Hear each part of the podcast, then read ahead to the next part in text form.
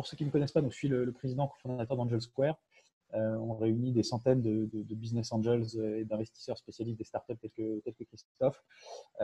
et on finance une dizaine de nouvelles startups tous les mois. Donc Angel Square est, vraiment au centre de, cet écosystème startup qui, est en plein boom, qui était en plein boom, qui l'est toujours, mais évidemment, il y, a, des choses qui ont, un peu été chamboulées ces, deux derniers mois. Justement, on va en parler. Et, donc, on, on, interviewe régulièrement des, business angels très actifs comme, Christophe, euh, parce que c'est vachement intéressant d'avoir leur point de vue, d'avoir leur, leur, bah, de savoir aussi comment ils réagissent à la crise actuelle, qu'est-ce qu'ils qu'est-ce qu'ils anticipent comme tendance dans les prochains mois. Euh, et puis aussi, vous verrez que c'est des personnages souvent intéressants et inspirants. Et je trouve des personnages. On est des personnalités, des drôles de personnages euh, qui, voilà, qui sont. C'est toujours intéressant euh, d'avoir des retours d'expérience de leur part. Donc, c'est toujours un plaisir pour moi de, de, faire cet exercice. Euh, donc, comme je vous l'ai dit, le, le, plan est le suivant. Euh, Christophe va se présenter euh, rapidement. donc, en quoi Allez, on dit deux minutes. Tu présentes ton parcours, ton parcours professionnel, enfin entrepreneurial. Et puis ensuite, et ensuite, on commence à échanger ensemble. Ça te va, Christophe? Je te laisse la parole. Très, très bien. Bah, merci, Charles, déjà de ton invitation. Et puis, félicitations, puisqu'on se connaît maintenant depuis quelques années. Je t'ai vu évoluer plutôt bien avec, dans l'écosystème startup. Tu es devenu une, certaine, un certain référent, notamment pour les sites de l'amorçage. Donc, déjà, je tenais à te féliciter parce que tu as interviewé des entrepreneurs, mais tu es moi-même, toi-même un entrepreneur et tu te mets euh, pas forcément en avant, donc c'est super. Alors, euh, petite intro rapide. Euh, donc, j'étais à Paris, j'ai fait mes études à Dauphine. En parallèle, j'ai créé deux startups, une en 2000 qui s'appelait The Coach dans le e-learning. on parle d'une année 2000 où il y a eu un crack en mars 2020. Donc, on a travaillé huit mois, on n'a pas pu lever de fonds. Donc, ça a été le premier, on va dire, échec. Et les échecs sont très, très importants dans, le, dans, le, dans la suite des événements d'un entrepreneur parce que c'est ce qui construit. On, se construit souvent plus avec des échecs qu'avec des réussites parce que ça permet de, de comprendre pourquoi on s'est planté et pourquoi pas reproduire les mêmes erreurs. Ensuite, j'ai créé une autre startup en 2002 qui s'appelait bestprice.com que j'ai revendue. 400 000 euros, donc euh, j'avais 22 ans. Euh, voilà. Et ensuite, en 2006, à la fin de mes études, je suis déménagé de Paris dans le sud de la France, où je suis toujours, même si je suis remonté entre-temps, parce qu'avec Santiago, il y a eu pas mal de, de, mouvements, euh, où j'ai voilà, fondé Santiago donc en 2006, un courtier d'assurance, depuis ma chambre, hein, avec 3 000 euros mon épouse. Et c'est devenu en quelques années le leader de la comparaison d'assurance santé en ligne que j'ai revendu en plusieurs fois. Euh, souvent, je dis en 2015 pour faire simple, en fait, c'est en trois fois. En 2013, 40%, en 2015, 80%, et en février 2018, à Blackfin, euh, les 20% qui me restaient. Depuis 2015, j'ai deux activités distinctes. Courta Investment, donc, que tu connais principalement, mhm. euh, qui, est un peu, qui a investi sur à peu près une soixantaine de deals en trois ans. donc, ça fait à peu près ouais, deux deals par mois, sachant qu'au début, on en faisait moins que maintenant parce qu'au début, on n'avait pas le deal flow qu'il fallait. Et une deuxième activité qui a pris une ampleur assez importante, ce qui s'appelle Courtin Real Estate, qui est une activité de, de foncière immobilière et de promotion immobilière, principalement dans le sud de la France, à Sophia Antipolis, que je salue, puisque c'est vraiment un territoire que j'apprécie, euh, et où on fait pas mal de, de, sites éco-responsables et qui est vraiment aujourd'hui en recherche. D'ailleurs, on a annoncé ce matin la vente euh, de deux actifs pour 45 millions d'euros, que ce soit Nature ou, ou, Nova à, voilà, à une filiale du Crédit Agricole. Donc on est, on est satisfait parce qu'on fait des beaux produits qui plaisent et qui font euh, que les investisseurs nationaux souhaitent investir dans le sud de la France.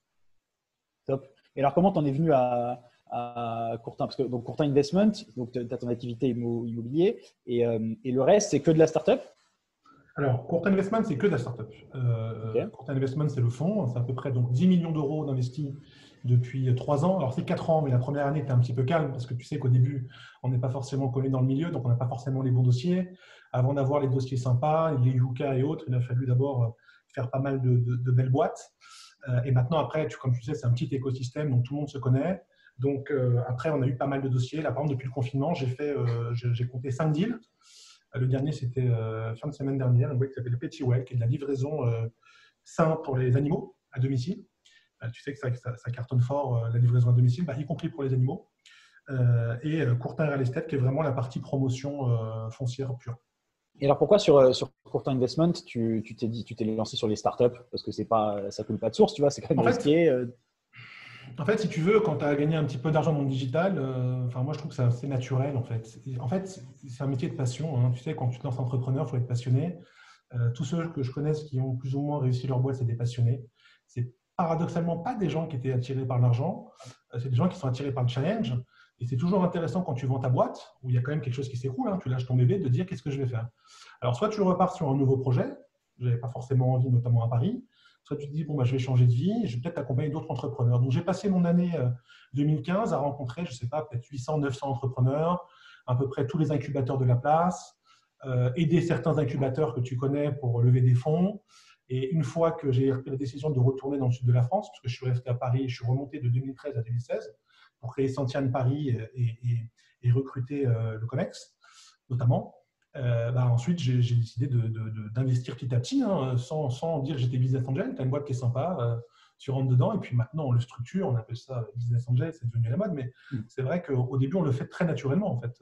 D'ailleurs, j'ai pas fait que des boîtes de, du digital, j'ai fait une boîte de montres, j'ai fait. Voilà, c'est pas. si tu veux, pour moi, c'est une activité tierce qui n'est pas euh, l'activité prépondérante. 90 voire 95% maintenant de mon temps, il faut être honnête, c'est l'immobilier et on en parlera aussi peut-être après. Ok. Ouais, donc tu considères l'activité d'investissement en start-up comme euh, le, une activité kiff qui prolonge en fait ton esprit entrepreneurial et qui. Euh, si tu veux, ma raison est dans l'immobilier, ma passion est dans le digital. J'essaie d'allier les deux quand c'est possible. je suis investisseur de différentes PropTech, comme par exemple HomePilot, qui est de la gestion locative disruptive. Euh, Gilles et Laurent que je salue. Je suis actionnaire d'une startup à Bordeaux qui s'appelle Upstairs.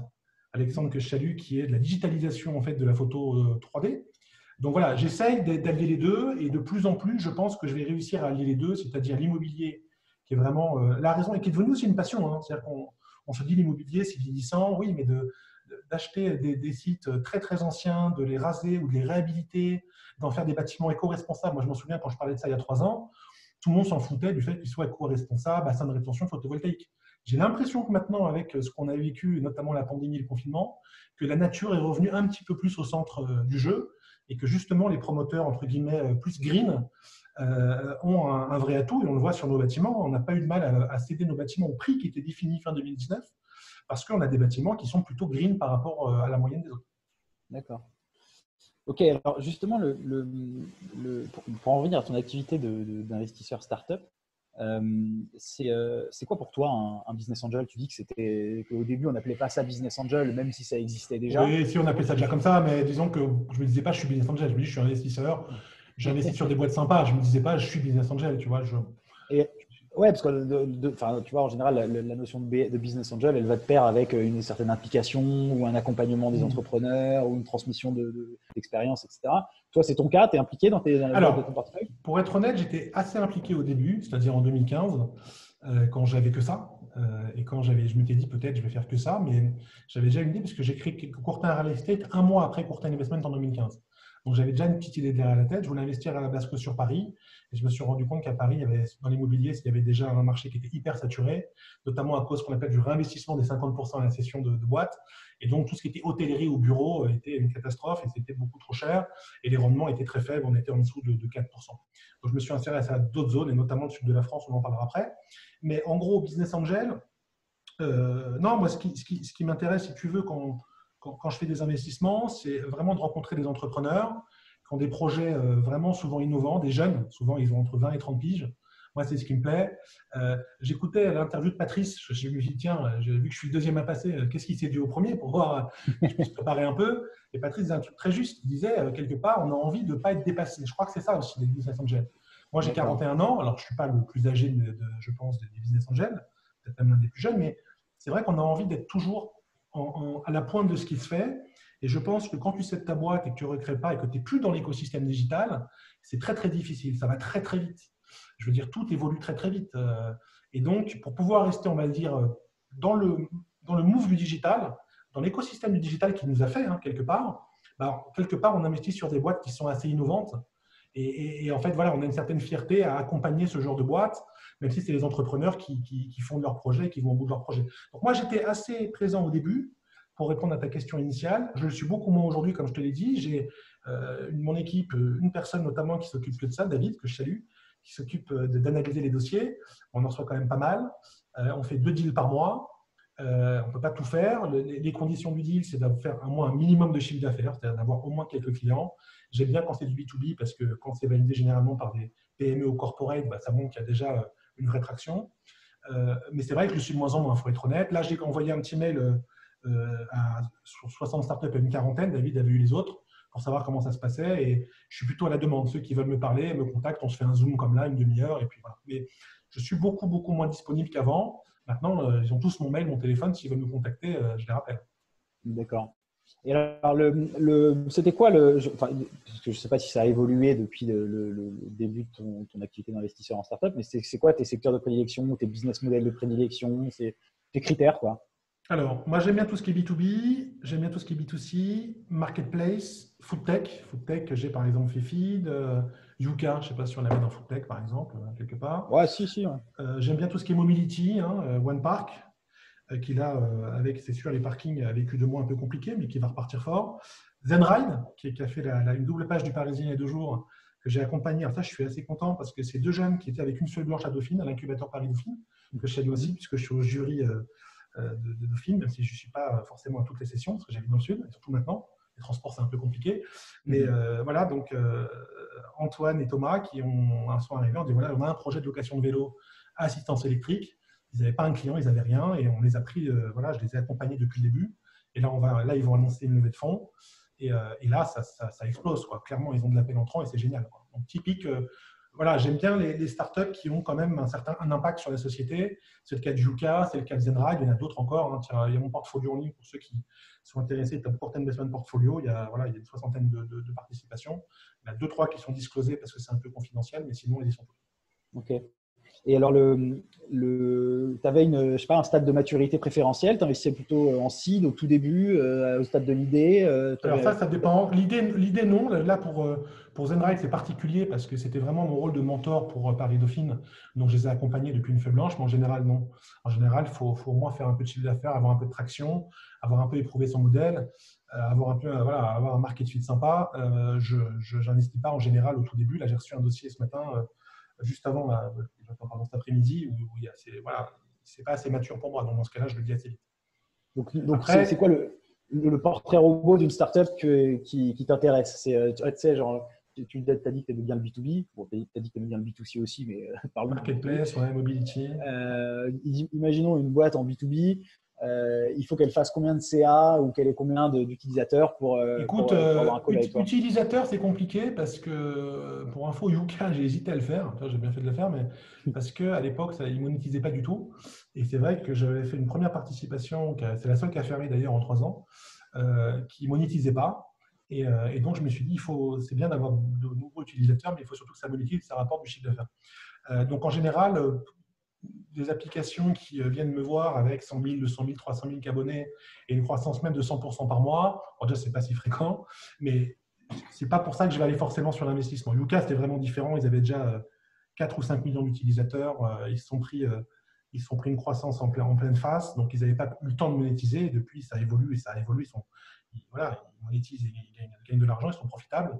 Mais c'est vrai que sinon, les utilisateurs. Non, par contre, en chiffre d'affaires, il faut qu'il y ait, on va dire, 10-15 cas de MRR avec une croissance, je dirais, passée de au moins 20% mensuel euh, et 20% après.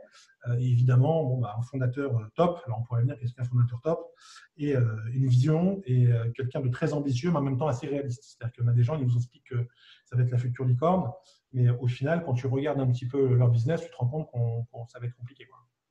D'accord. Bah justement, ma question suivante, c'était qu'est-ce que c'est que l'entrepreneur, l'entrepreneur compétent selon toi? Euh, donc tu parles d'avoir les pieds sur terre. Il y a d'autres. Il y a d'autres. Bah, ce que je t'ai dit, hein, ambitieux, pieds sur terre, euh, qui se remet en question. On a beaucoup. Le défaut de, ce que je rencontre, parce qu'on a quand même pas mal de boîtes, euh, et même dans le contexte, qui forcément ont certaines difficultés. La, remise en question est toujours bonne, mais même à notre niveau, il hein, faut toujours se remettre en question. Si tu ne te remets pas en question, tu es dépassé, tu es, biaisé en fait par la volonté de réussir. le problème d'un entrepreneur, c'est qu'il a tellement d'embûches qu'à un moment donné, il a eu l'habitude de trépasser toutes les embûches, et donc il peut être biaisé par sa vision qui peut pas forcément, qui, peut-être pas la bonne. Euh, il se dit tiens, euh, une embûche de plus, donc je vais la passer. Mais des fois, tu peux pas la passer. Il faut juste reculer, observer et contourner ou s'arrêter et mieux reprendre plus tard. Et je pense qu'aujourd'hui, c'est un peu pour, euh, je dirais, 10 à 15% des participations, ce qu'on est en train de vivre, c'est-à-dire stopper, regarder quelles sont les décisions qu'on doit prendre et à quel moment on pourra repartir. D'accord. Alors justement, parlons de la, parlons de la, de, de, la crise, ou peut-être même avant. Euh, donne-moi ta vision de l'écosystème startup euh, français d'avant, d'avant Covid, d'avant Covid-19. Euh, cet écosystème a beaucoup changé ces, cinq dernières années, énormément changé. Je, vu. comment tu, comment tu l'analysais, le, comment tu voyais l'écosystème avant la crise? Alors, plusieurs choses déjà. Donc, ça fait depuis 2015, mais surtout depuis 2017 que j'ai investi. Donc, j'ai vu l'évolution comme toi, je pense. Euh, première chose, c'est assez facile maintenant, notamment avec BPI en France, de, financer sa boîte en seed. Quand je dis assez facile, attention, hein, il n'y a que 10% ou 15% des boîtes qui se financent, mais avant c'était peut-être 1%. Euh, Donc c'est 15 fois plus facile. Maintenant, euh, quand on dit que c'est facile, euh, certains entrepreneurs pensent qu'ils sont à 100% de chance d'être investis. Non, c'est un investissement sur 6, voire sur 10. Je parle avant Covid. Qui, voilà. Donc il faut remettre les choses dans, le contexte. ensuite, les valorisations, hein, on en parle souvent, on en a parlé ensemble déjà quand on s'était vu à Paris il y a quelques mois depuis 18 mois, je dirais 24 mois, on voyait des valorisations complètement délirantes. Et je pense que souvent on dit ah, les entrepreneurs, ils ont des valorisations trop importantes. Non, je pense qu'il faut voir le problème à l'envers. Je pense que c'est les VC qui ont un vrai problème parce que quand ils valorisent, qu'ils ont beaucoup de cash, au lieu de lever 500 millions, ils lèvent un milliard. Ils lèvent un milliard. On l'a vu avec, par exemple, à un autre niveau avec SoftBank et WeWork, qui a survalorisé une boîte euh, alors qu'elle valait certainement 10 à 20 fois moins. Donc, les VC ont un rôle à jouer. Et Patrice le disait très bien aussi, hein, encore salut Patrice la semaine dernière, et j'étais parfaitement d'accord avec lui. Quand tu vois des tours de 20-30 millions de levée, c'est-à-dire une valeur d'à peu près 60 à 80 pour des boîtes qui font 1 à 2 millions de chiffre d'affaires, c'est-à-dire une valorisation entre 40 fois et 60 fois le chiffre d'affaires, c'est irrationnel. Mais en même temps, l'entrepreneur, il peut lever 30 millions au lieu de 5, qu'est-ce qu'il fait? Il prend les 30 millions. Et il ne mm. voit pas que derrière, les conditions de ratchet, de liquide pref sont extrêmement pénalisantes en cas de chute. Il faut faire un sans faute. Quand tu, quand, quand tu survalorises, il faut faire un sans faute. Et malheureusement, dans la vie entrepreneur, le sans faute, c'est très rare. Et donc, tu le payes un jour ou l'autre. Voilà. Donc, tu penses qu'un entrepreneur se tire une balle dans le pied en fait à lever une, valeur trop, trop élevée euh, Oui. bah, euh, oui, déjà, euh, moi je suis toujours partisan d'essayer de le, moins lever possible, en tout cas de moins se diluer possible.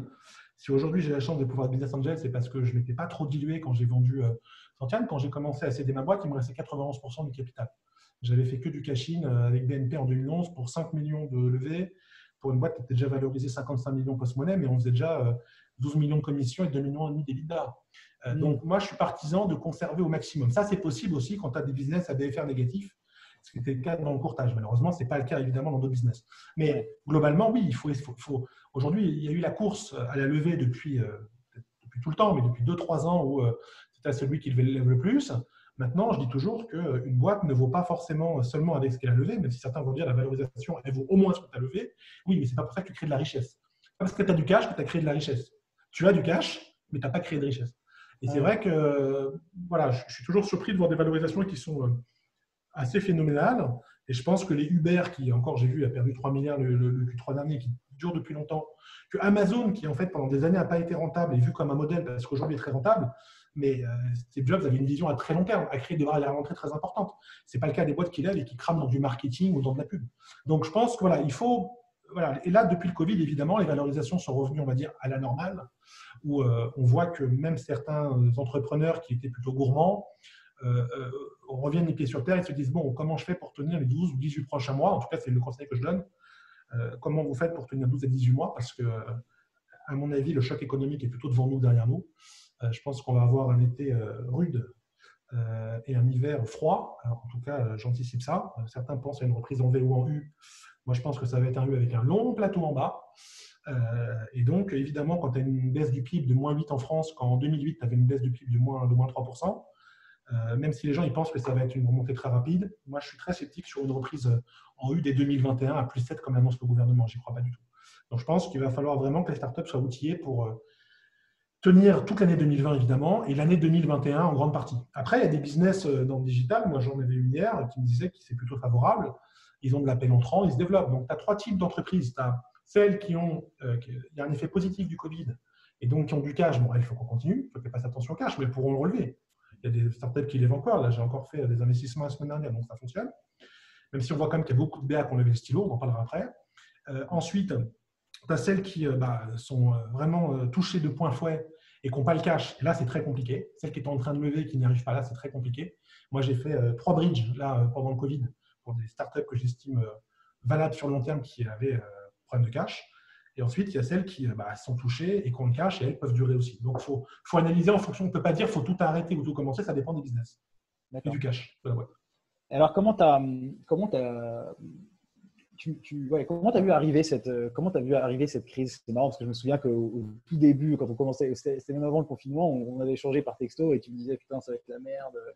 C'est vrai que tu me, paraissais plus pessimiste que, que les autres BA avec qui je parlais. comment tu as, vu, comment as vu arriver ça?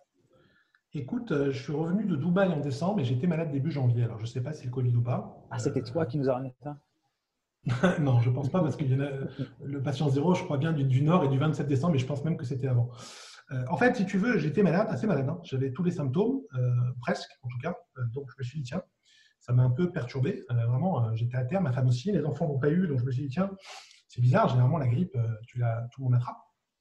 Puis, tous les adultes que j'ai croisés qui venaient chez moi pour l'entretien de la maison ou autre, euh, sont tombés malades. Non, je dis, bon, c'est quand même hyper contagieux. Et je me souviens que j'étais au bureau, euh, j'étais mon équipe, j'ai dit, putain, si j'avais 30 ans de plus, euh, peut-être j'y serais passé parce que c'était vraiment violent. Bon, ça a duré 2-3 jours, donc ça n'a pas duré trop longtemps, mais violent. Hein. et donc, j'étais assez alerté. Et quand j'ai vu, en fait, le, 24 janvier, que les Chinois construisaient un hôpital de Milly, moi j'ai beaucoup voyagé, comme tu sais, on en parle souvent. J'ai dit, tiens, les Chinois, ils construisent Milly en urgence. Deux jours après, c'est pas Milly, c'est deux hôpitaux de Milly. J'ai dit, waouh, il se passe un truc. Et ensuite, le 2 février, euh, Wuhan est confiné, une ville de 20 millions d'habitants. Donc là, j'étais assez euh, inquiet, pour être honnête. Et donc, euh, on s'est confiné en famille depuis, on va parler pour des fous, depuis le 11 février. Donc un peu plus d'un mois. et en fait, j'ai passé quasiment 10 jours à tout préparer, le confinement, les courses, les masques. Donc c'était quasiment fin janvier, entre fin janvier et début février. J'en ai parlé à des personnes de mon équipe en disant, voilà, soyez discrets, je vous le dis, je pense qu'il va se passer quelque chose. J'avais même dit à ma femme, écoute, s'il ne se passe rien, entre, parce qu'il se passe rien entre mi-février et fin février, j'en parlais à quelques-uns, mais jusqu'au 10 mars, j'en connais beaucoup qui ont été en salle de sport, qui ont continué. J'ai dit à ma femme, s'il ne se passe rien, appelle le plus grand psychiatre de France et que j'ai un gros problème psychologique. Mm. Parce que là, euh, vraiment, euh, je, je, je, pense qu'il va. Voilà, c'est pas possible. Et donc, quand Macron finalement a confiné, je crois que c'était mi-mars, euh, bon, bah, nous, ça faisait déjà un mois qu'on était prêts. On était en télétravail chez nous, euh, Courtin depuis le 2 mars, donc 15 jours avant le confinement. Donc, en fait, on n'était pas en réaction on était préparé. Donc j'étais presque rassuré parce que je me suis dit, bah, un, je suis pas fou, donc j'ai pas besoin de consulter, ça va. Et après, je me suis dit, deux, oulala, il y en a, ils vont pas forcément, ils n'ont pas forcément vu arriver, donc il va y avoir des conséquences. Et là, j'ai commencé à, voilà, à prendre certaines dispositions, donc mi-février sur, euh, sur différents placements ou autres, parce que si tu crois, euh, en tout cas, à partir du moment où tu crois à quelque chose, il faut aller au bout. Donc j'ai dérisqué euh, pas mal de choses. D'ailleurs, en immobilier, en 2019, j'étais assez inquiet sur 2020, sur la partie économique. Je crois même qu'on en avait parlé ensemble il y a six mois. Je disais, je ne sens pas trop l'année 2020, non pas à cause d'une pandémie, hein, je n'avais pas prévu ça, mais parce que euh, ça faisait depuis 2-3 ans euh, que le marché bruissait d'une crise, hein, on l'a vu venir. Et je pense que le Covid n'a été qu'un accélérateur de cette crise. Certains disent que ce n'est pas une crise structurelle. Moi, je pense le contraire. Je pense qu'on est sur une crise structurelle. Et quand tout est haut, quand l'or est haut, quand l'immobilier est haut, que ce soit résidentiel ou tertiaire, quand les actions sont hautes, quand le private equity est haut parce que les taux sont bas, il y a un moment où ça pète. Et je pense que ça aurait pété, peut-être pas de cette ampleur, mais ça aurait pété et que quelque part, ça arrange certaines banques de pouvoir délester un petit peu, parce qu'à mon avis, elles ont des placements ou des, financements, certains un peu moisis, et qui traînent euh, au fond des cadavres, et donc elles font des provisions hausse. Et quelque part, ça retire toute responsabilité sur des mauvaises gestions. C'est le Covid, c'est pas nous, donc on provisionne. Voilà. Après, oui, donc j'étais très pessimiste et je pense que quelque part maintenant, euh, tu vois que je n'avais pas tort sur ce coup-là en tout cas. Ouais, et donc tu as, as, pris ton, téléphone et tu as appelé tous tes entrepreneurs pour leur dire bon les gars. Pas du tout. J'ai appelé. Non, non, franchement non, parce que j'ai essayé d'en appeler, enfin d'échanger avec deux trois. Certains m'ont écouté, hein. certains ont fait des courses, des mi-février. Euh, à l'époque, fin janvier, tu trouvais des masques FFP2 comme ça. Euh, non, mais voilà. Donc, certains ont écouté, l'ont plutôt du coup bien vécu, m'ont remercié même. D'autres ne l'ont pas forcément écouté voilà, ça a été. Euh, après, ils m'ont dit, bah écoute, euh, pour ce coup-là, tu avais raison, mais en fait, si tu veux, encore une fois, quand tu veux pas voir, tu vois pas. Quoi. Là, si tu regardais ne serait-ce que Twitter et ce qui se passait depuis fin janvier, début février, c'était assez clair. Euh, je veux dire, les Chinois, quand tu les connais, ils sont 1,4 milliard. Ils ont une considération de l'humain qui est assez spécifique. Donc, pour faire des hôpitaux et pour confiner 20 millions de personnes, c'est que ça faisait déjà un moment qu'il se passait quelque chose. D'accord. Bon, bah écoute, comment cette, euh, comment cette crise, elle va. Euh, est-ce qu'elle est qu'elle change quelque chose pour toi dans la vision de l'avenir, dans, dans ton approche de l'investissement, euh, dans, dans, tes, dans, tes, futurs critères de sélection? Est-ce que du coup, tu vas, tu vas miser que sur des boîtes qui sont Covid compatibles, c'est-à-dire qui peuvent faire du business malgré un confinement éventuel? Comment tu, hmm. comment, tu vas, comment tu vas évoluer? Écoute, euh, ça n'a pas changé grand-chose au final, parce que moi j'investissais déjà sur euh, entre guillemets des boîtes euh, qui étaient relativement saines, qui pour certaines avaient une possibilité d'être rentables, en tout cas à court, à moyen terme. Bon, certaines sont du spéculatif pur parce qu'il y a un côté sympa, mais la plupart sont assez résilientes. Sur les 4, je dirais sur les 60 boîtes, dont je retire les 10 que j'ai fait depuis le début de l'année et les 5 depuis le confinement, sur les 50 qui ont été créés avant, il y en a peut-être 7 ou 8 qui sont en difficulté et peut-être 2-3 qui vont vraiment fermer dans les 6 mois, mais le reste vont, continuer et je dirais même se renforcer. Pour moi, tout simplement, tu sais, le Covid, c'est un accélérateur de la digitalisation. Je pense qu'on va gagner quasiment 5 à 10 ans l'espace d'un ou deux ans. Euh, que ce soit pour le télétravail, on en parlera après, que ce soit, toi, on avait le télétravail par exemple 10% en France, à peu près 35% dans les pays nordiques, ça ne me choquerait pas que dans les deux ans, on passe peut-être déjà à 20-25% en France. Toutes les startups que je connais, moi, par exemple, nous, on continue le télétravail jusqu'à au moins fin août, et c'est pas dit qu'au cours d'un real estate, en fonction de, de, la pandémie, parce qu'on ne sait pas trop si on est en première vague, en deuxième vague, comment ça va continuer. Moi, je ne pense pas que ça va disparaître comme ça, sauf si c'était vraiment la deuxième vague et que c'était une première vague entre octobre et janvier, comme on commence à l'entendre. Mais nous, on peut continuer le télétravail euh, assez longtemps. Et je pense que beaucoup de boîtes se sont rendues compte que quand tu as une bonne connexion et que tu fais confiance aux gens, bah, tu, peux, euh, tu peux les faire travailler euh, à distance. Je dis souvent que ce n'est pas parce que tu es dans un bureau côte à côte que tu travailles ensemble. Moi, je connais beaucoup de boîtes qui sont côte à côte et ils ne travaillent pas ensemble, ils se tirent dans les pattes. Bah, ils vont mieux travailler ensemble à distance que travailler côte à côte.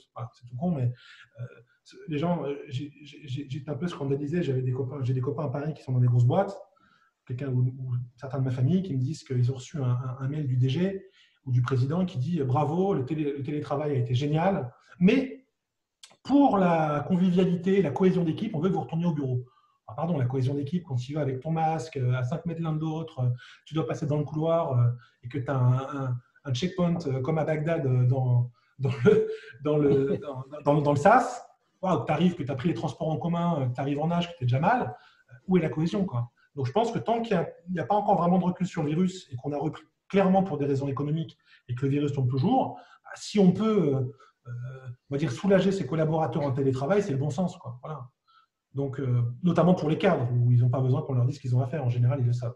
Donc, je suis assez surpris que les grosses boîtes reprennent si vite le travail. Puis, ça se trouve, dans trois semaines, ils vont reconfiner. Hein. Donc, pour des raisons de sécurité, on reconfine.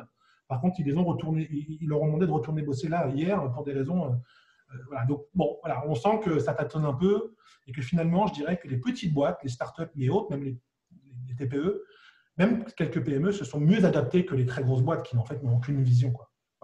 Je pense bah que c'est surtout justement, parce que du coup, tu as l'air plutôt optimiste quant à l'avenir de l'écosystème, l'avenir immédiat de l'écosystème startup, parce que tu nous dis, parce que tu dis que tu vas continuer d'investir, que les startups elles sont adaptables plus, facilement. Euh, mais à côté de ça, tu dis qu'il va y avoir une reprise très lente.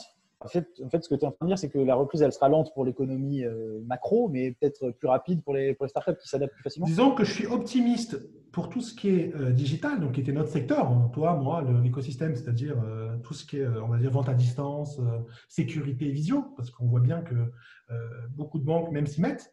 Par contre, je suis pessimiste pour l'économie en général. Quand tu as les restaurateurs qui ne peuvent pas rouvrir et que ah, ah le président des restaurateurs qui parle de 20% de casse quoi qu'il arrive et 40 si l'été va être mauvais, et je pense que l'été sera mauvais, forcément il va y avoir de la casse. Donc il n'y a pas forcément y avoir de la casse dans notre secteur digital, il va y en avoir forcément, mais je suis plus inquiet pour les commerçants, les artisans euh, qui eux n'ont pas euh, cette chance, ont, voilà, ont toujours des points physiques ne peuvent pas, on va dire, digitaliser. Hein, le coiffeur, comment tu veux qu'il digitalise son économie, c'est impossible. Le mmh. boucher, comment il peut faire S'il peut livrer à domicile, mais c'est pas forcément son ADN, il n'y a pas forcément. Euh, tu vois, donc je, suis inquiet pour l'économie en général. Et comme en 2008 et comme en 2001, tu vois qu'il y a à peu près 6 mois de décalage entre en général un début de crise, voire 12 mois, et un crack. Et je pense qu'aujourd'hui, on n'a rien vu. Je pense qu'aujourd'hui, le chômage partiel est une drogue douce.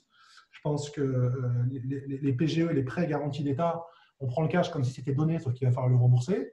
Euh, et ceux qui pensaient que euh, la BCE allait raser gratis, comme je dis, c'est-à-dire racheter des dettes à taux zéro, les Allemands viennent de sonner le tocard, viennent d'expliquer que non, ça ne va pas être si simple et que leur conseil constitutionnel indiquait qu'ils allaient demander des comptes à la BCE. Donc, je pense qu'on va avoir un hiver qui risque d'être compliqué. Je souhaite hein, que ça reparte très vite. Franchement, je serais le premier à être satisfait, mais par expérience, pour avoir connu différentes crises, je pense que l'hiver va, va, être assez rude pour beaucoup de commerçants, artisans, les hôteliers. Les grands groupes, évidemment, vont réussir à lever de la dette et s'en sortir, mais les indépendants, ça va être très compliqué. D'accord. Et alors, est-ce que, euh, pour essayer de voir le, le, bon côté des choses, est-ce que du coup les loyers vont enfin baisser? Les loyers d'entreprise vont enfin baisser?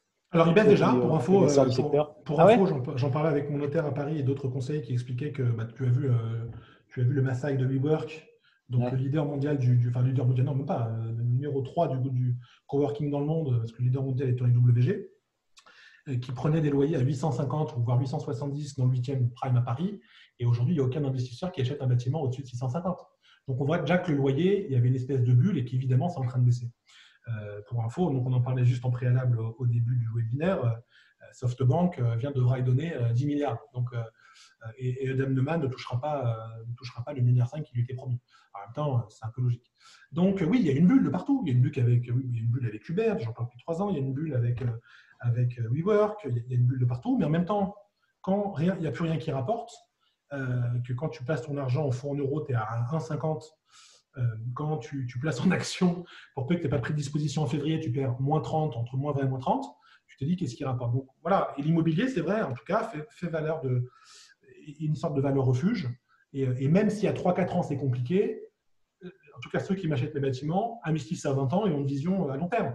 Par exemple, même moi, je pense qu'il va y avoir de la vacance. Clairement, je pense que le, plus grand danger aujourd'hui pour du bureau d'entreprise, c'est les grandes villes je pense que beaucoup de personnes se sont rendues compte que euh, des fois, tu n'étais peut-être pas plus mal à la campagne, euh, passer deux mois en Bretagne ou ailleurs, où tu veux, Atlantique, Côte d'Azur, peu importe, que euh, grande ville, sauf si tu as un balcon, une terrasse, un truc sympa. moi, j'ai plein de copains qui m'envoyaient leurs photos où c'était gris et on voyait un mur en face. C'est sûr on n'est pas à Paris pour être enfermé chez soi H24, c'est sûr. Donc, c'est sûr que ces gens se posent des questions.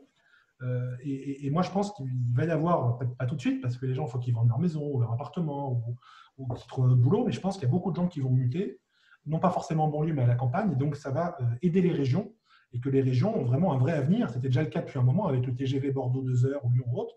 Marseille qui a beaucoup croît ces dernières années.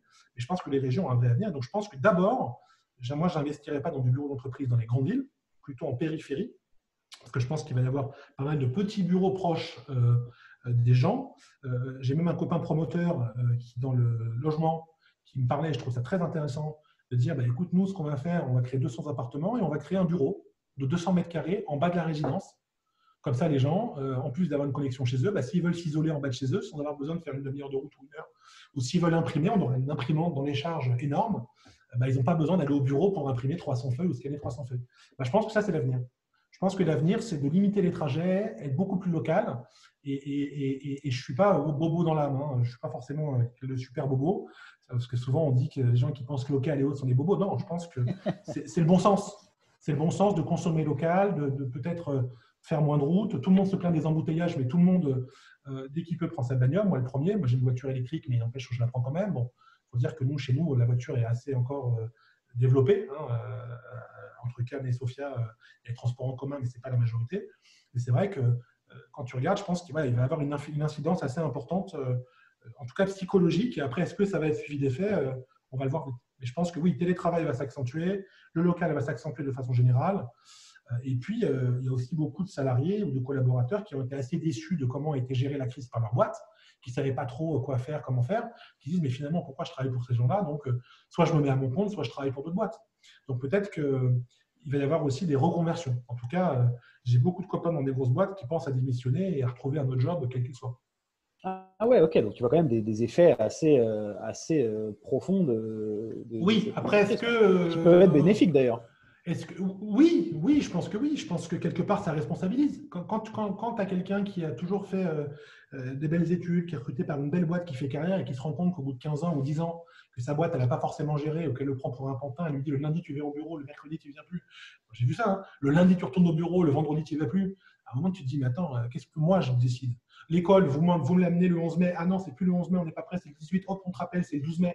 Et à un moment, tu prends ta responsabilité. Moi, mes enfants, ils ne retournent plus à l'école là en mai. On, voilà, on va faire l'école jusqu'à août et après, on verra.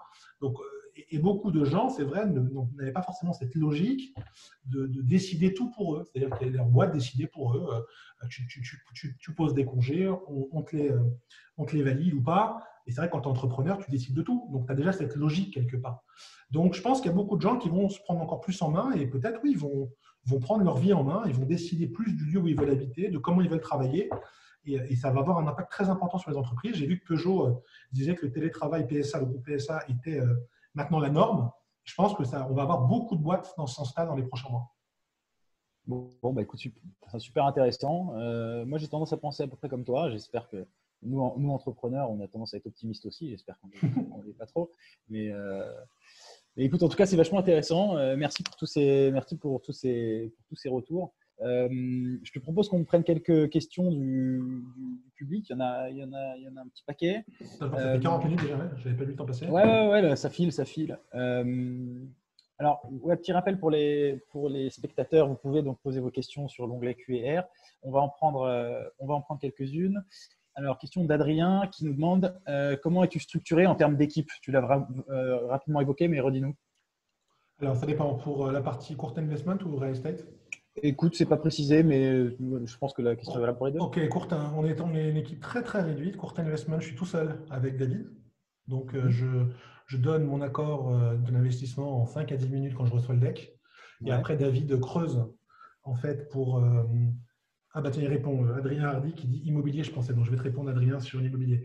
donc, pour les startups, on n'est que deux, moi et David, ah, qui lui a une équipe aussi. Donc, c'est un indépendant qui me m'aide sur les dossiers. Et puis, si il n'y a pas de, no-go de David sur le réaliser, sur ce qu'on nous a vendu, bah go. Si, si on nous a vendu la Lune et que finalement euh, on a à peine visé 100 euh, km à côté de chez nous, bah, on ne le fait pas. Pour l'immobilier, on est une équipe assez réduite aussi, on est 6, euh, mais des Top Gun. On n'est pas nombreux, je les salue, toute l'équipe, Aline, Thibault, Oriane et autres. une équipe de Top Gun avec chacun une spécialité et on arrive à faire des belles choses. voilà. Mais je, je, préfère être en équipe extrêmement réduite, mais indépendante, euh, euh, et, avoir pas mal de prestataires. Hein. Sur des chantiers comme par exemple Naturae, tu as une quinzaine de prestataires, de sociétés prestataires. Donc ça fait travailler à peu près une cinquantaine de personnes euh, sur un seul chantier. Mais sinon, en équipe, nous en interne, on est court investment, real estate, retenez moins de 10 personnes. Ok, très bien. Ça change des 350 chez Santiane avant. ah, t'es monté sur 350 avec Santiane Ouais, c'est bien aussi. Euh, question de Selena. Euh, avez-vous travaillé à un projet de start-up en urgence lié au Covid? Et sinon, avez-vous envie de vous lancer dans cette challenge? Non. Bah déjà, de créer moi une start-up en urgence, non, parce que ce n'est pas mon ADN. J'aurais plutôt investi dans les start-up. Euh, on m'a proposé des deals que je suis en train d'étudier, mais je le fais à tête froide. Je pense que l'effet de mode de dire faut absolument investir dans des start-up liées au Covid, c'est bien, mais alors si demain il y a d'autres pathologies, ou il y a, je sais pas, moins de tsunami, il faudra que j'investisse dans les bateaux. Voilà, je pense que non, je, garde ma ligne de conduite. Et euh, s'il y a des belles boîtes, on se refuse rien. Si hier, euh, Michel, que tu connais, m'a proposé d'investir dans une boîte euh, pour réaliser des tests, c'est une boîte aux États-Unis, pour réaliser des tests validés en 15 minutes chez soi. Avec, donc voilà, il faut que j'étudie parce que je pense que ce n'est pas les seuls. Euh, il y en a peut-être une cinquantaine de startups qui se créent. Donc la difficulté, ce n'est pas forcément d'investir dans un projet, c'est d'investir dans un projet et voir quel est l'environnement autour de ces projets, quel est l'environnement concurrentiel. Si des fois il n'y a pas de concurrent, il faut se poser la question pourquoi il n'y en a pas? Certains entrepreneurs me disent Ah, c'est génial, on n'a pas de concurrent. Moi, ça m'inquiète parce que s'il n'y a pas de concurrent, c'est soit il y en a qui l'a créé avant et il s'est planté, soit le marché est petit, ou soit euh, c'est un marché qui n'est pas forcément hyper intéressant. Euh, et s'il y a beaucoup de concurrents, on va voir comment se positionne la startup dans l'environnement concurrentiel.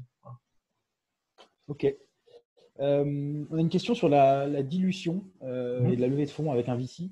Euh, comment faire pour ne pas trop se diluer lorsque j'ai l'impression que les VC souhaitent prendre en, moyenne entre 10 et 15% du capital, sinon le dossier ne les intéresse pas? Oui. oui, mais lever 10 à 15% c'est pas mal. par contre, lever, en général, les fonds, c'est même un tiers. Hein. En général, quand tu lèves, tu perds un tiers à chaque ronde. Donc, si tu perds que 10-15%, j'ai envie de dire, l'histoire est belle. Après, il faut voir est la valeur, il faut voir ce qu'il t'apporte, il faut voir si t'apporte plus que de l'argent. Je pense que le gros avantage d'un BA par rapport à un VC, on n'en a pas parlé, mais c'est un, euh, le fait qu'il est entrepreneur, donc il sait de quoi il parle, même s'il y a des fonds d'entrepreneurs. là, je salue, euh, je promis que je saluerai euh, Renaud Guilherme de Salle Capital, qui regroupe, que tu connais, qui regroupe une centaine d'entrepreneurs ayant réussi dans le digital en France, qui est un super fonds. Hein. c'est avec Renaud et Side qu'on a fait Petit Well notamment, ou Adrénaline, qu'on a fait le mois dernier. Donc j'aime beaucoup, j'aime beaucoup cette équipe. Euh, mais, euh, mais c'est vrai que euh, voilà, si tu dilues que 10-15%, j'ai envie de dire ça va. mais malheureusement, en général, c'est un tiers. En général, quand quelqu'un lève 1 million, il, vaut 2 millions pré-monnaie, soit 2 millions plus 1, donc 3, 3 post-monnaie, donc un tiers, et ainsi de suite. voilà, il y a d'autres boîtes qui, des belles boîtes, arrivent à se diluer moins. Yuka, par exemple, s'est dilué beaucoup moins au son premier tour parce qu'ils avaient déjà une belle traction. Donc tout dépend du réalisé. Mais bon, de manière générale, c'est sûr que c'est la contrepartie à lever des fonds. Euh, bah oui, tu lâches, tu lâches de l'equity, tu ne peux pas avoir le beurre et l'argent du beurre. C'est pour ça qu'il vaut mieux euh, lever quand tu as déjà un, un, market fit intéressant, euh, un produit market intéressant, parce que du coup, en général, il y a une concurrence qui se crée, un process compétitif qui se crée, et le process compétitif est toujours intéressant pour l'entrepreneur, que ce soit dans l'immobilier que, que je fais aujourd'hui. Hein. Moi, j'ai annoncé ce matin la vente de Nature et Nova pour 45 millions, on a un autre actif important qu'on est en train de céder. Il y a toujours un process compétitif et du coup, c'est un peu les enchères. Nickel. Euh, ok, alors, qu'est-ce qu'on a comme question? Oui, sur le sur l'accompagnement des business angels. Comment un BA, euh, comment un business angel accompagne une startup au quotidien? Donc là, on ne parle pas forcément de toi, mais de manière générale. Ça dépend, il y a de tout. Il y a des, il y a des business angels qui ont des startup studios qui, euh, eux, accompagnent très très fort. Ils sont hébergés chez eux, ils les financent, ils, font, ils sont associés. Ensuite, tu as les BA qui sont très investis certains BA, j'entendais encore Patrice, hein, j'en prends toi, salut Patrice, mais parce que euh, je, repensais à ce qu'il disait la semaine dernière où il veut créer euh, son propre incubateur à compter de la rentrée, donc il veut être très très investi. Et après, il y a des BA comme moi qui le font plus, euh, on va dire, par passion, et ce n'est pas forcément le, principal de notre activité. Comme je te disais, moi, ça représente moins de 10%, et encore, en ce moment, c'est plutôt 5% que 10%. Et, et, donc, bah, voilà, on accompagne un peu moins. Donc, au début, je vendais le fait que j'accompagnais de façon assez importante, ce qui était le cas. Et depuis deux ans, euh, je dis voilà, je, finance, mais euh, je n'accompagne pas forcément. D'ailleurs, euh, je crois que sur 60 boîtes, il y en a 20 que j'ai jamais vues physiquement. certains même, j'avais investi sans voir. Patrice me tuerait parce qu'il dit Moi, je refuse de faire un investissement sans rencontrer une fois l'entrepreneur. Moi, je le fais. Voilà. Oui, pour ceux qui ne savent pas qui est Patrice, c'est Patrice Thierry qui est fondateur de ProWeb oui, e que j'ai interviewé la semaine dernière dans les mêmes conditions que Christophe. Et voilà, je vous invite aussi à aller regarder la, vidéo euh, de, l'interview. Euh, est-ce que pour Christophe, la souveraineté numérique de l'Europe a du sens ou est-ce que c'est une illusion? Euh, Je pense que ça a toujours du sens d'être souverain. c'est sûr qu'on est pris, j'ai envie de dire, sans jeu de mots, entre le marteau et l'enclume, entre la Chine et les États-Unis, et que l'Europe doit vraiment faire face, parce que là, je pense qu'on va se redresser en Europe, mais peut-être moins vite que les autres, parce qu'on a des règles et une bureaucratie qui est assez lourde, et qui fait que bah, chute moins vite.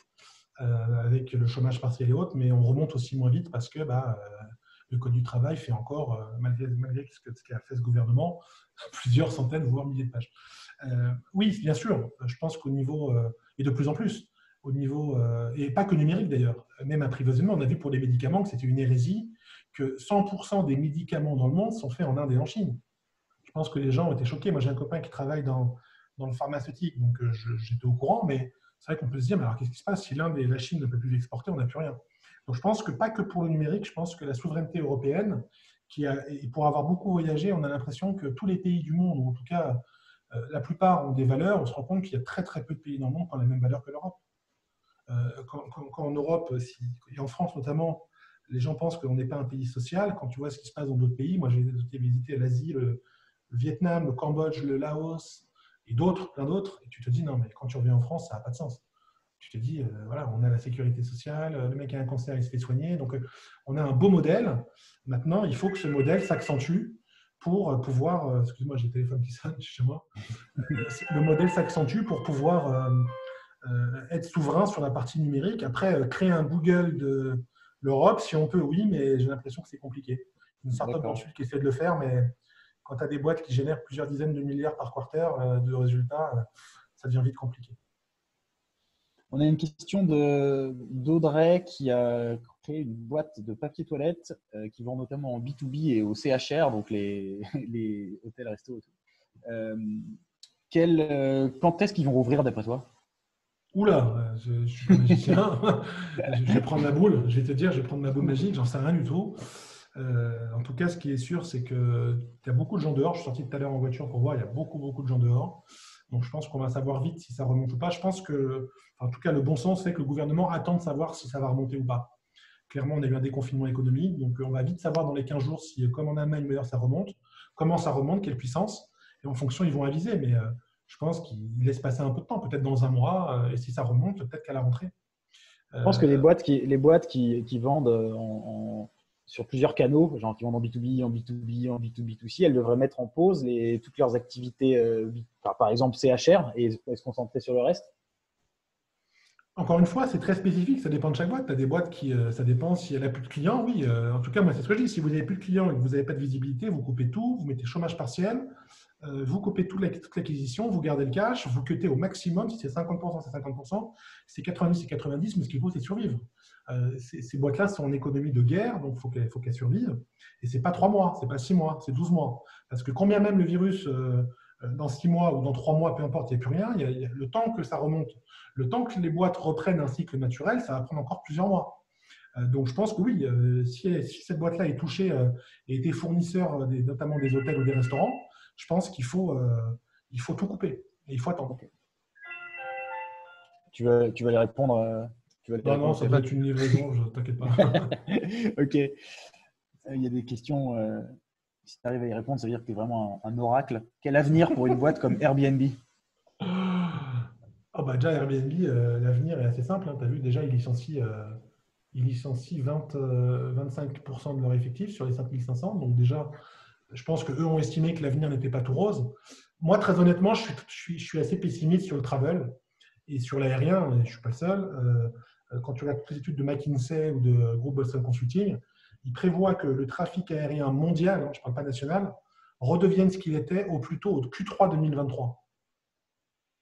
Donc t'imagines, on sait qu'il y aura des, mesures de distanciation. Donc quand un vol, tu as une place sur deux qui est, qui est, ou une place sur trois, ça veut dire que les vols sont à plus 50%, donc moins, moins de voyages. Donc euh, vu que la France est le premier euh, pays du tourisme au monde et la deuxième étant l'Italie, euh, bah, c'est sûr qu'on va manger. Hein. nous, on est sur la côte d'Azur, on le voit bien. quand tu vas sur la croisette, tu as tous les palaces qui sont fermés qui, euh, même s'ils ouvrent, aucun Moyen-Orientaux ou presque, aucun Russe, aucun Américain, parce que ce n'est pas les Français qui peuvent payer 3000 euros la nuit, euh, ça va être compliqué. je pense que ça fait partie justement des, avec les restaurateurs, les, les hôteliers, notamment dans le tourisme, qui vont, les campings, tout ça, qui vont manger. Donc je pense que ça va être très très compliqué. Et là, euh, l'été va être catastrophique. Bon, ça, je pense que les gens en ont conscience. La question, c'est à partir de septembre, est-ce que ça va reprendre ou pas? Et je pense que tout va dépendre de, et ça on ne peut pas le savoir, euh, si le virus va, continuer à se répandre et dans quelle proportion. Moi je pense que oui, mais peut-être que si comme, prévu, comme on entend, on était déjà sur une deuxième vague, peut-être qu'il y aura une petite vague, euh, une petite, petite vague, on n'en sait rien. Mais moi je suis assez pessimiste sur les 12-18 prochains mois, économiquement en France, d'un point de vue global. Après, il y a le digital et il y a un peu le reste. D'accord. On a une question de Jean-Louis sur ta stratégie de sortie, donc euh, d'exit d'investisseurs. Euh, comment Christophe prépare ses prochaines sorties? Va-t-il allonger ses durées de détention? Bah, En fait, j'en ai pas de logique de sortie. Euh, s'il faut que je reste deux ans, je reste deux ans. Euh, s'il faut que je reste dix ans, je reste dix ans. Vu que c'est pour moi une activité tierce, c'est le gros avantage des business angels, je pense, c'est qu'on n'a pas de logique de sortie. moi, j'ai des startups où il n'y a pas de logique de sortie, il n'y a, pas, a pas de liquidité. On a la liquidité quand il y a un fonds qui rentre ou un autre. Et encore, des fois, je réinvestis. J'ai réinvesti sur quelques boîtes que je mets des tickets entre 25K et 500K, donc c'est très large. Euh, mais j'ai, voilà. Par contre, les fonds, eux, ont une liquidité de 5 à 6 ans, euh, en général. Euh, c'est, ça, enfin, moi je trouve que c'est une des différences fondamentales entre les oui, oui, ça change tout en fait. Et du coup, bah, ça change tout, puisque tu es là, tu as un fonds qui rentre au bout de 5 et 6 ans, que tu sois en haut de, la, de, ton BPP ou en bas, il veut vendre. Mm. Alors, des fois, il peut attendre 6 mois, mais globalement, il dit je veux vendre. Nous, si tu es en bas, on va plutôt te dire continue. Puis si tu es en haut, on va te dire aussi continue, parce qu'on a envie que ça continue. Donc, au final, on a souvent envie que ça continue. Et puis, par moment, tu as des fonds qui ne se comportent pas forcément bien pas forcément rentrer dans le détail, mais qui euh, oblige un peu certains délais à sortir. Je l'ai fait pour une startup euh, que je salue, que je nommerai pas, parce que sinon on va savoir quel fond c'est, qui, euh, qui, est dans le RH. et que je suis parti malgré, malgré moi, parce que je savais que c'était une super boîte qui avait annoncé une levée il n'y a pas longtemps de quasiment 15 millions d'euros. Ah, ça y est, ah, c'est le livre. bon, je vais le laisser faire. Et donc 15 millions d'euros, voilà, donc je suis sorti parce qu'on m'a demandé de sortir et que ça a arrangé le fondateur et qu'avant tout, je suis là aussi pour aider les entrepreneurs et pas pour leur tirer une balle dans le pied. Bon, top.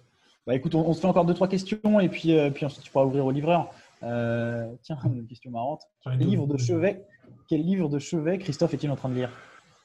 Écoute, en ce moment, je n'ai pas vraiment le temps de lire. Euh, j'ai lu pas mal il y, a, il, y a, un mois ou deux. En ce moment, je suis plutôt dans l'arbitrage de, de, pas mal d'actifs immobiliers, dans l'acquisition d'actifs immobiliers. Donc, je ne vais pas te dire de conneries, euh, j'en ai pas lu. Tu lis des business plans, quoi Ouais, non, j'ai surtout des, ouais, des business plans IMO, euh, de, la construction immobilière. J'ai lu le, livre euh, que je salue aussi, une startup que j'ai qui s'appelle Klein, Gilles Châtelet, qui s'appelle Get Shit Down, qui était en fait l'histoire de, Gilles et de sa boîte qu'il a cédée, qui s'appelle Sticky Ads, donc je salue. Mais c'était, je crois, le dernier livre que j'ai lu il y a trois semaines. avant, je ne pourrais pas dire les noms, mais il y en avait quelques-uns. Toujours des livres entrepreneurs en général, des biotopes. J'aime beaucoup les livres euh, d'histoire réelle d'entreprises ou d'entrepreneurs. Euh, très bien. dernière petite question sur, euh, sur le Way of Life de Christophe Fourtin. Quelle est ta morning routine pendant le confinement? Écoute, je n'ai pas vraiment de routine. Parce que je pense que la routine, ça tue. Donc, je ne suis pas fan des routines, à part me faire un café, je dirais que c'est la seule routine. non, j'ai pas vraiment de routine, justement. Moi, j'aime bien pas avoir de routine. j'aime bien quand ma journée n'est pas forcément la même du lundi au vendredi. donc, j'essaye justement de ne pas forcément me lever toujours à la même heure. Certains ont besoin de se lever à 7h05, café à 7h15. Moi, je peux me lever entre 7h et 10h même. Pas tout, pas tout le temps, mais ça arrive. Euh, voilà. Et puis surtout, euh, je m'adapte par rapport aux enfants. Euh, voilà, l'école à la maison aussi, on participe. c'est ma femme qui s'en occupe, mais voilà, c'est voilà, on a une espèce de petite classe pas loin dans, la maison. Donc non, il n'y a, pas vraiment de routine particulière. Je ne suis pas un fanat de la routine militaire. on reste des humains et je pense que si on veut le rester, il faut essayer de ne pas trop s'humaniser. je sais qu'en ce moment, il y a pas mal de trucs sur justement euh, les hommes et les machines. Euh, moi, je reste un homme avant tout, donc euh, je laisse la machine faire le taf. Et moi, j'essaie de vivre un peu. Et j'ai hâte de revoyager parce que je crois que c'est ce qui manque le plus. C'est ah, justement d'être en mouvement et de voyager. Tu sais que je voyage pas mal. Bon. Ouais, ouais, ouais c'est clair. Donc, oui, on fait avec les voyages, voilà. Voilà, les voyages. Et en attendant, bah, on attend. Bon, on attend. bon, ça roule. Bon, bah, écoute, super, Christophe. J'ai trouvé ça top. Bah, merci beaucoup, Charles. Je, t'entends pas bien. Tu m'entends? Je t'entends plus, Charles. Ouais, ça, je t'entends. Ok, ok. il y a Zoom qui m'a dit que ma connexion était instable. Euh, oui, donc on a, on a enregistré cette, euh, cette euh, interview qu'on va mettre en ligne dès que du possible dans, demain. Je pense qu'on la mettra en ligne. voilà, sachez que on, voilà, Angel Square organise régulièrement des, des, des events sur Zoom sur des thèmes variés. On en fait un jeudi avec la banque Lazare qui est partenaire d'Angel Square où on va parler du, contexte économique la plus internationale, mais ça va être, ça va être intéressant. Donc vous verrez, jeudi, c'est jeudi, vous pouvez vous inscrire sur, sur le site d'Angel Square. Et puis, euh, et puis régulièrement, vous retrouverez d'autres business angels comme Christophe, d'autres personnalités comme Christophe. C'est toujours euh, vraiment sympa d'échanger avec vous, je trouve, Christophe. Enfin, je dis vous parce que. Tu me vois, je, je, te, mets, je te mets dans la case, vous les business angels.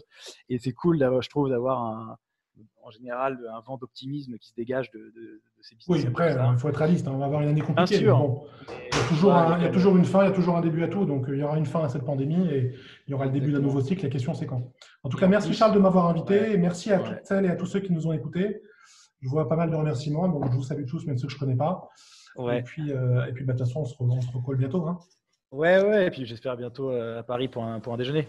Ouais, peut-être pas tout de suite, mais. Euh,